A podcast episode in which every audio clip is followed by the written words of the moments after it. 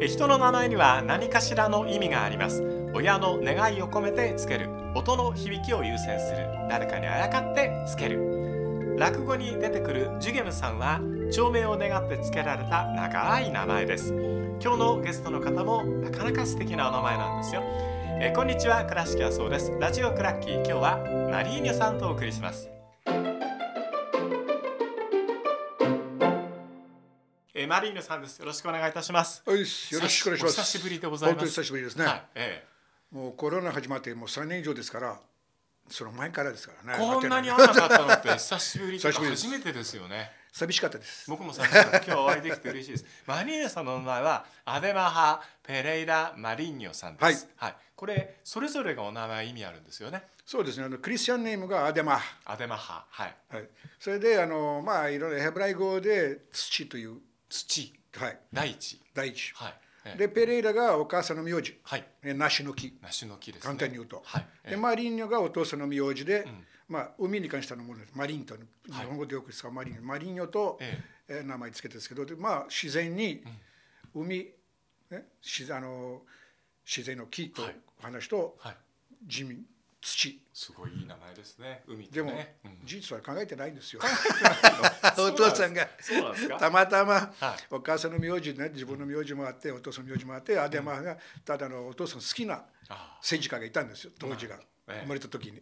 それだけです。アデマーさんがクリスチャンネームで使われたお名前で誰かのお名前をいただいたっていうところがあってで例えばお母さんが例えば海野さんでお父さんが山野さんでっていうような形そういのうこと解です釈ああはいはいですねうんまあ大体ね名字が世界中似てるもんねそうですねいでろいろが場所とかでブラジルやっぱ同じ名前の方が多いから、ねあのーサンパウロ州のマリーンさんとか、、はいろんな言い方しますよね。はいはい、うん、たくさんいますよね、はい選手の名前もあるんですね、本当ですよね。うんでこの、えっと、今もまだ監督ではあるんですけどチッチ公認まだ決まってないですね。はいはまだ決まってないでい、すチッチも本名じゃないですもんね。そうです名前がね今どうど忘れしたんだけど難しいですよ名前がなな長いかななかな名か前がみんなねついてますもんね。後で思い出すはい、先物忘れが多いチッチの代表どうでしたかブラジルワールうドーんブラジルのカタールワールドカップ。だから結局さ久しぶりに長い時間が代表を見た監督ですよねそうですね。ワールドカップ2回見てるですから、はいだから今回はまあ、マリーノさんとすごいゲームをブラジルで一緒に僕見ちゃいましたけど ええだけどあの失敗で終わったんですよねブラジルの場合は優勝しないと失敗です、ああ厳しいですねね、もう準優勝もダメ、はい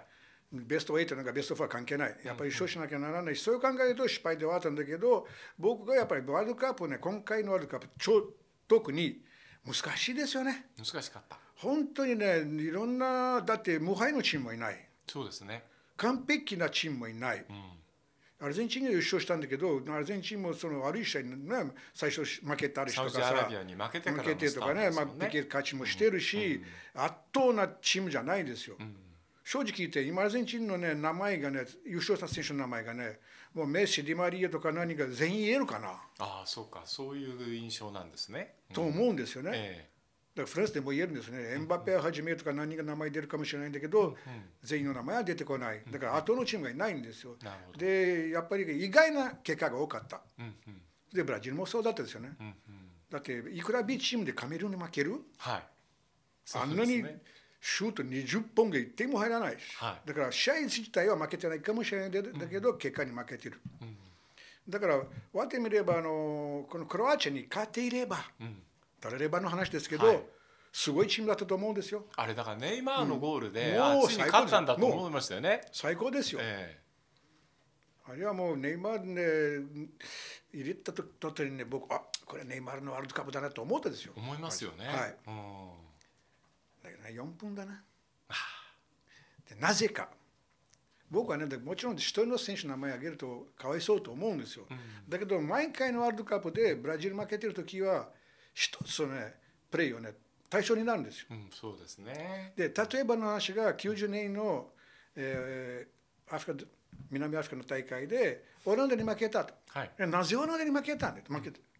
フェリペ・メールが退場になったあ、そうでしたね。はい。あでその前にロベあのその後ロベルト・カルロスがあの靴下を直してる時アあーリりーましアたーリーね。にやられあたりましたね。はい。だから一つのプレーでうん問題になるわけですよねうん。で今回は一つのプレーです僕は思うんですよ。はい。ネイマールが点入れたん残ったのは4分でまあロスタイム入れて5分ぐらいかはい。などうすればいいのうん。どう考えてもブラジルの歴史を見るとねうん。僕僕すぐ思ったのは82年うん。うん。イタリアではい。パウロ・ロスにやられた時やられた時あーはいはい。りましたあの時はブラジル2対2が OK だったんですよ引き分け OK だったんですよだけどやっぱりみんながまだ点取りにいたんだよとえでやられたんだよえ。うん。とその教訓っていうの日本語でうん。うん。うん。経験ねそのやっぱりその歴史を見てあの今回はねうん。ネイマールが1点取った何をすべきうん。マジの話だ全員戻ってでクロアチア来いよお前ら今度は逆ね、あなたあなたたちずっとやってたことを今度私たちやる4分であのブラジルが必死で守ったら負けないと思うんですよそうですね。なぜ前にいたんだよあ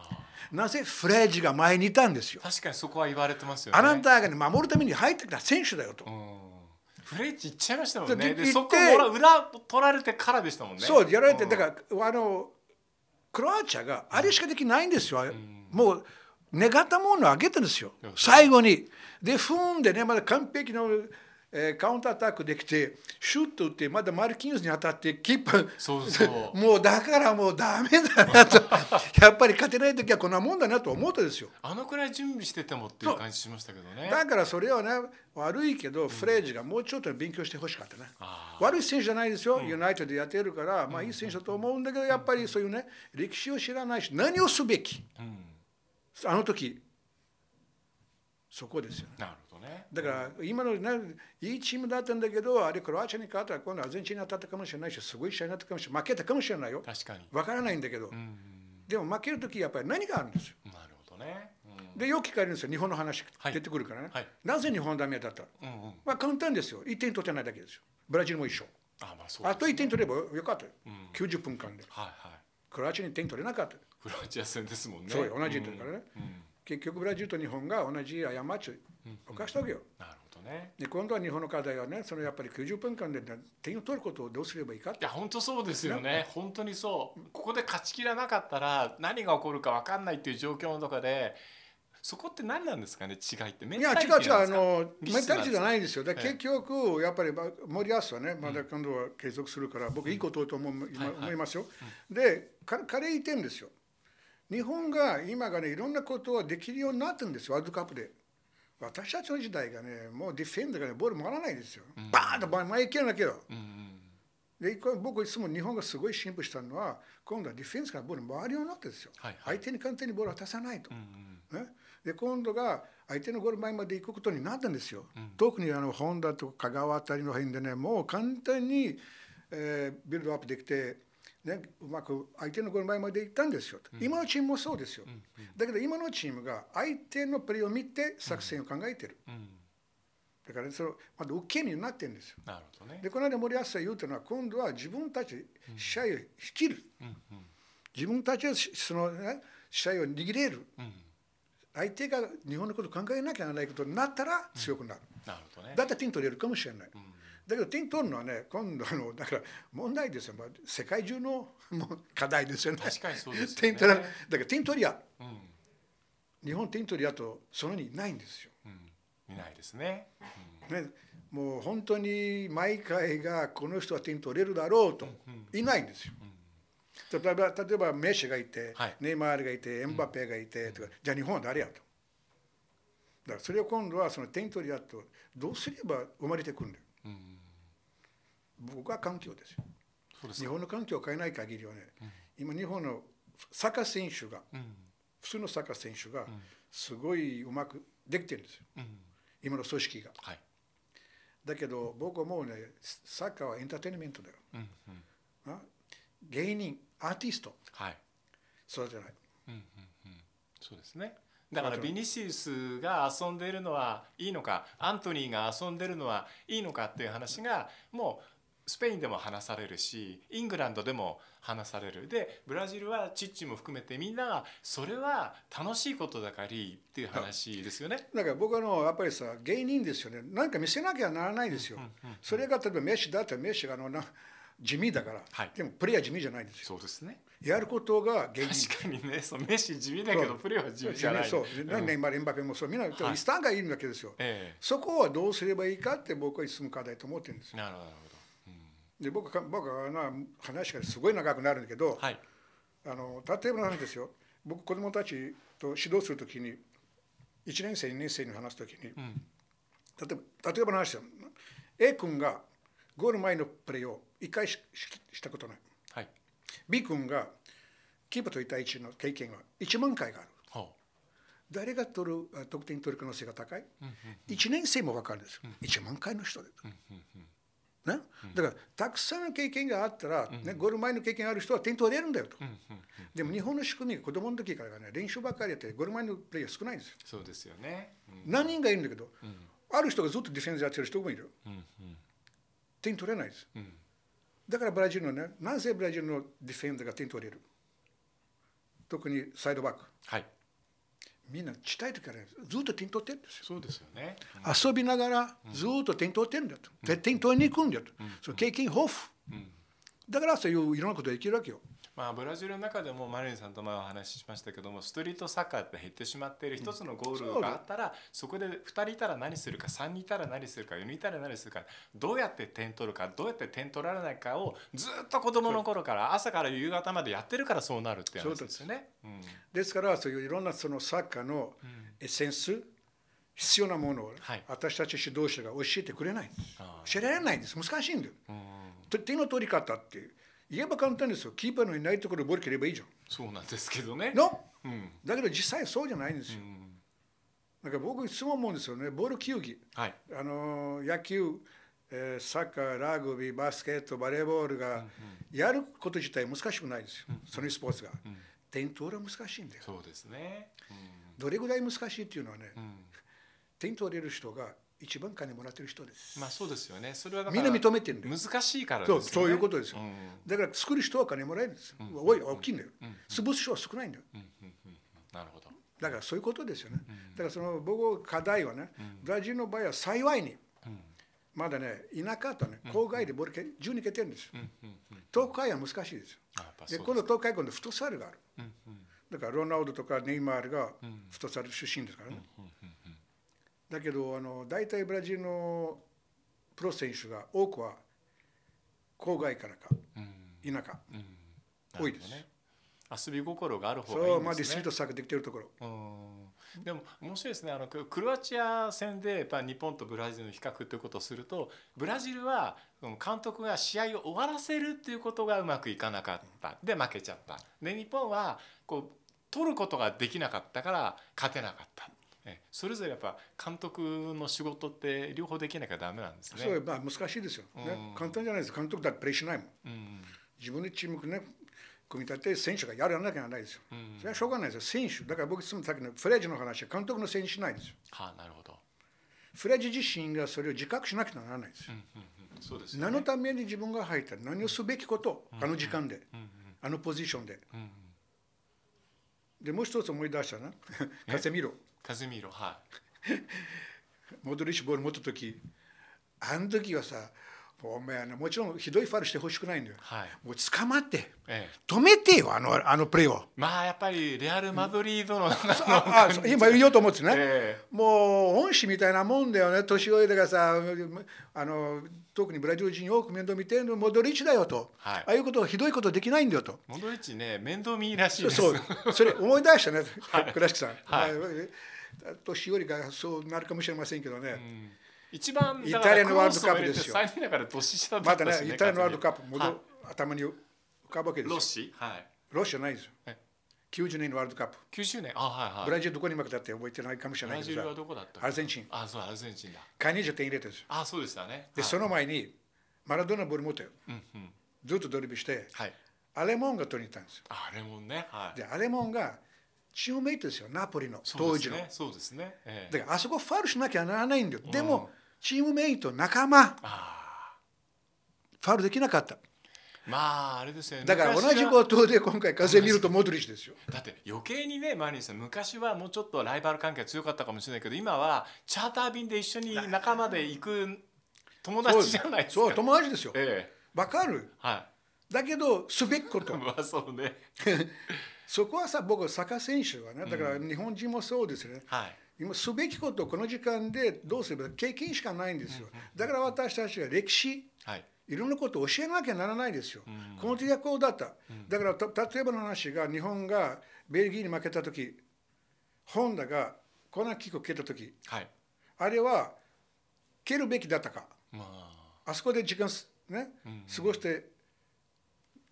やった方がいいかどっちそういうことですそよね。のその議論がないですよ、うんもう議論をして、それは歴史になるんですよ、で若い人たちが、あこういう時はこうだったんだよ、こうしなきゃならないよと、それが勉強ですよ、だかそうですよね。らサッカー選手どうしてもねはボール蹴るだけじゃないんだよ、こう最近のこう中継をしている側から言うとその場その場のねタイムリーな部分の事象ばっかりを追ってしまうけど、もうちょっとこう時間的なものとかこう考えて中継した方が良さそうですね。だから僕が本当にね、あるサッカー選手がね、サッカー見ること嫌いです、見ないですよという人が僕、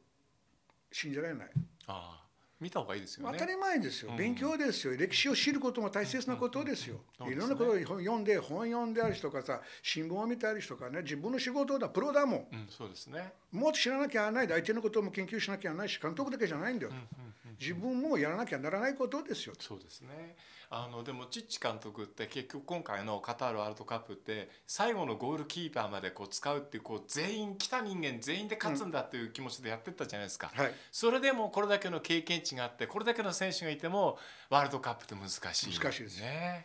だからフランスもそうですよね、うんフランスはなんか最後まで大丈夫だったと思ってやられたアルゼンチンもそうでアルゼンチンも一時ヒヤヒヤしたりよ確な、かにそうですね。だから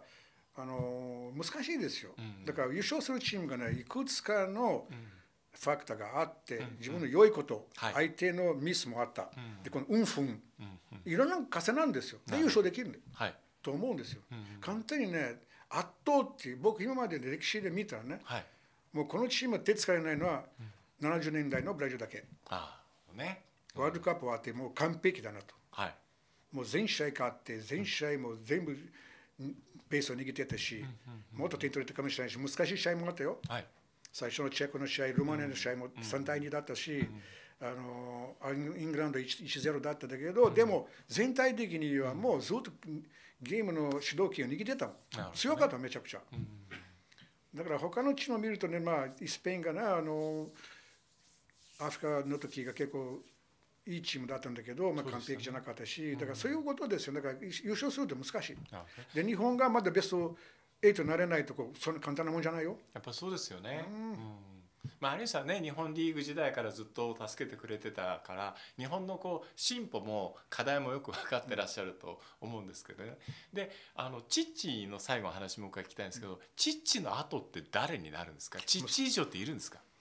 もちろんいるんですよいっぱいいるんですよいるんだチャンス与えなきゃならないですよはい監代表の監督がだから今いろんなチームでかやってる人たちいっぱいいるから、ええその人たちいっぱいチャンス与えなきゃならないですよそうか最初からなあの例えば南西が森保監督になった、うんうんもちろんその経歴あったんですよ、えね、あの広島ですごいいいそう指ですね導をしたんですよねはいもちろん長谷川健太もいい仕事をしてるし、いろんなまだ若い監督いっぱいいるんですよ、いい仕事してます、いっぱい。だからチャンス与えなきゃならないんですよねなるほどでブラジルもそうですよ、えうんうん今ジェニース監もいるし、あの若いあのホジェルセネも悪くないと思うので、はいなんとかオウシもそうですし、ええチャンス与えればなんとかなるんですよ、なるほどねにチャンス与えなきゃならないでチーチあ名前は覚えないしアデノールあでのはいなかなかない名前ですよ。ちゃんと思い出アデノールせて覚えよてかなっいた最後ま でにちょ最近ちょっと時間かかるけど思い 出すだからそれはいっぱいいると思うんですよ、はいだから僕らだから外国人入れようと俺反対うんうん面白くないんですよだから日本でもいつも言って昔から言ってるんですようんうん日本の監督は日本人でやるべきうんうんうんうんなるほどもうだからやっぱりさそのワールドカップになるとその国のアイデンティティにそうなでるすとよね。だって大事なことってそう僕アイデンティティだけだと思うんですよね。そうそうでやっぱりさワーそルドカッのプって時は、ね、日本人で勝った、日本人で優勝したっていうことになるとそういいことしたそれでまたね盛り上がるんですようん、そうですね。僕別にそのなんていうかなだって僕外人だもん うん、まあでも僕外人だから日本人そなのんですけどあれで別にだけどさやっぱり日本人になるといいと思うんですようんうん